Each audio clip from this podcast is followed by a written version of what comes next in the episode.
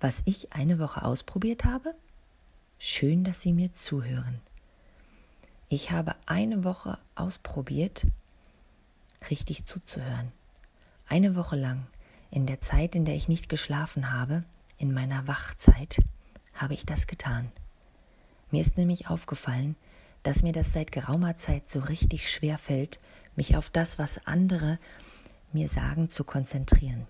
Während meiner Arbeitszeit, in der Begegnung mit Kindern, Jugendlichen und Erwachsenen und bei meinen Kolleginnen habe ich das relativ gut im Griff, aber im Privaten scheitere ich grandios.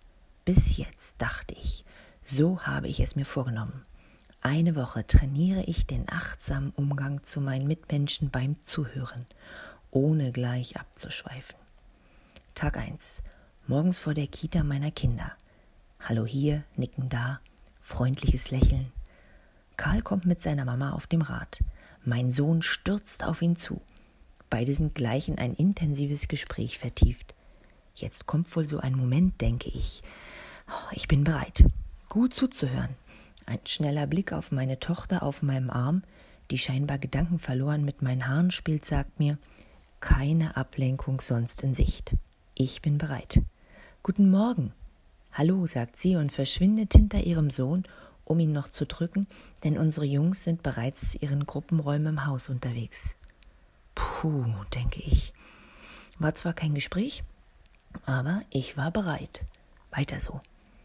Ich höre der Verkäuferin zu und den vorbeieilenden Passantinnen, der Bibliothekarin und meiner Schwester am Telefon in Jerusalem.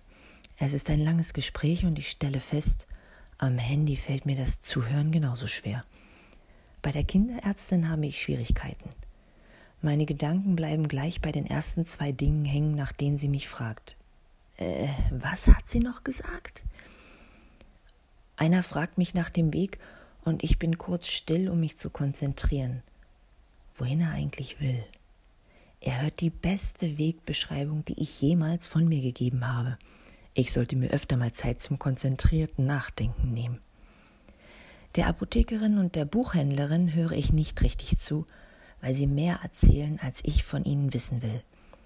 Jede Begegnung wird jetzt zur Herausforderung und meine Tagesform und meine Gedankenwelt bestimmen sehr stark, wie gut ich mich auf mein Gegenüber einlassen kann, stelle ich fest. Die Tage vergehen.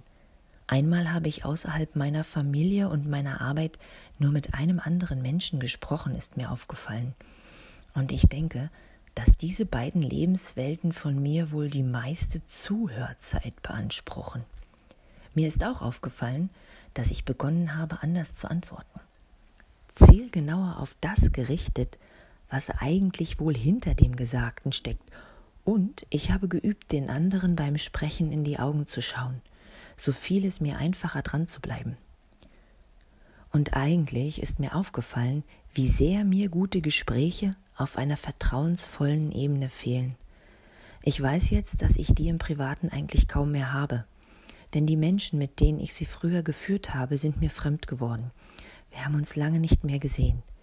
Jede lebt in ihrer eigenen herausfordernden Blasenwelt und keine Text- oder Sprachnachricht kann das ersetzen.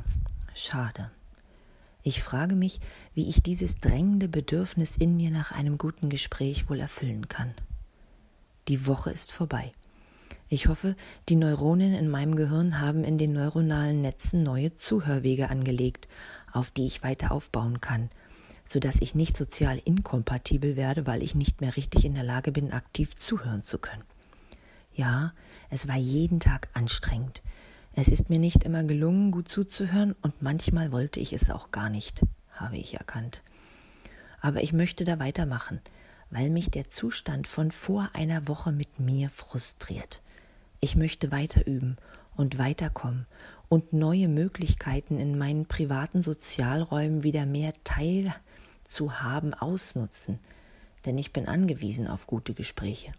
Sie fordern meine Gedanken und mein Selbst und bringen mich dahin, zu der zu werden, von der ich eigentlich im Inneren träume, die ich gern sein würde.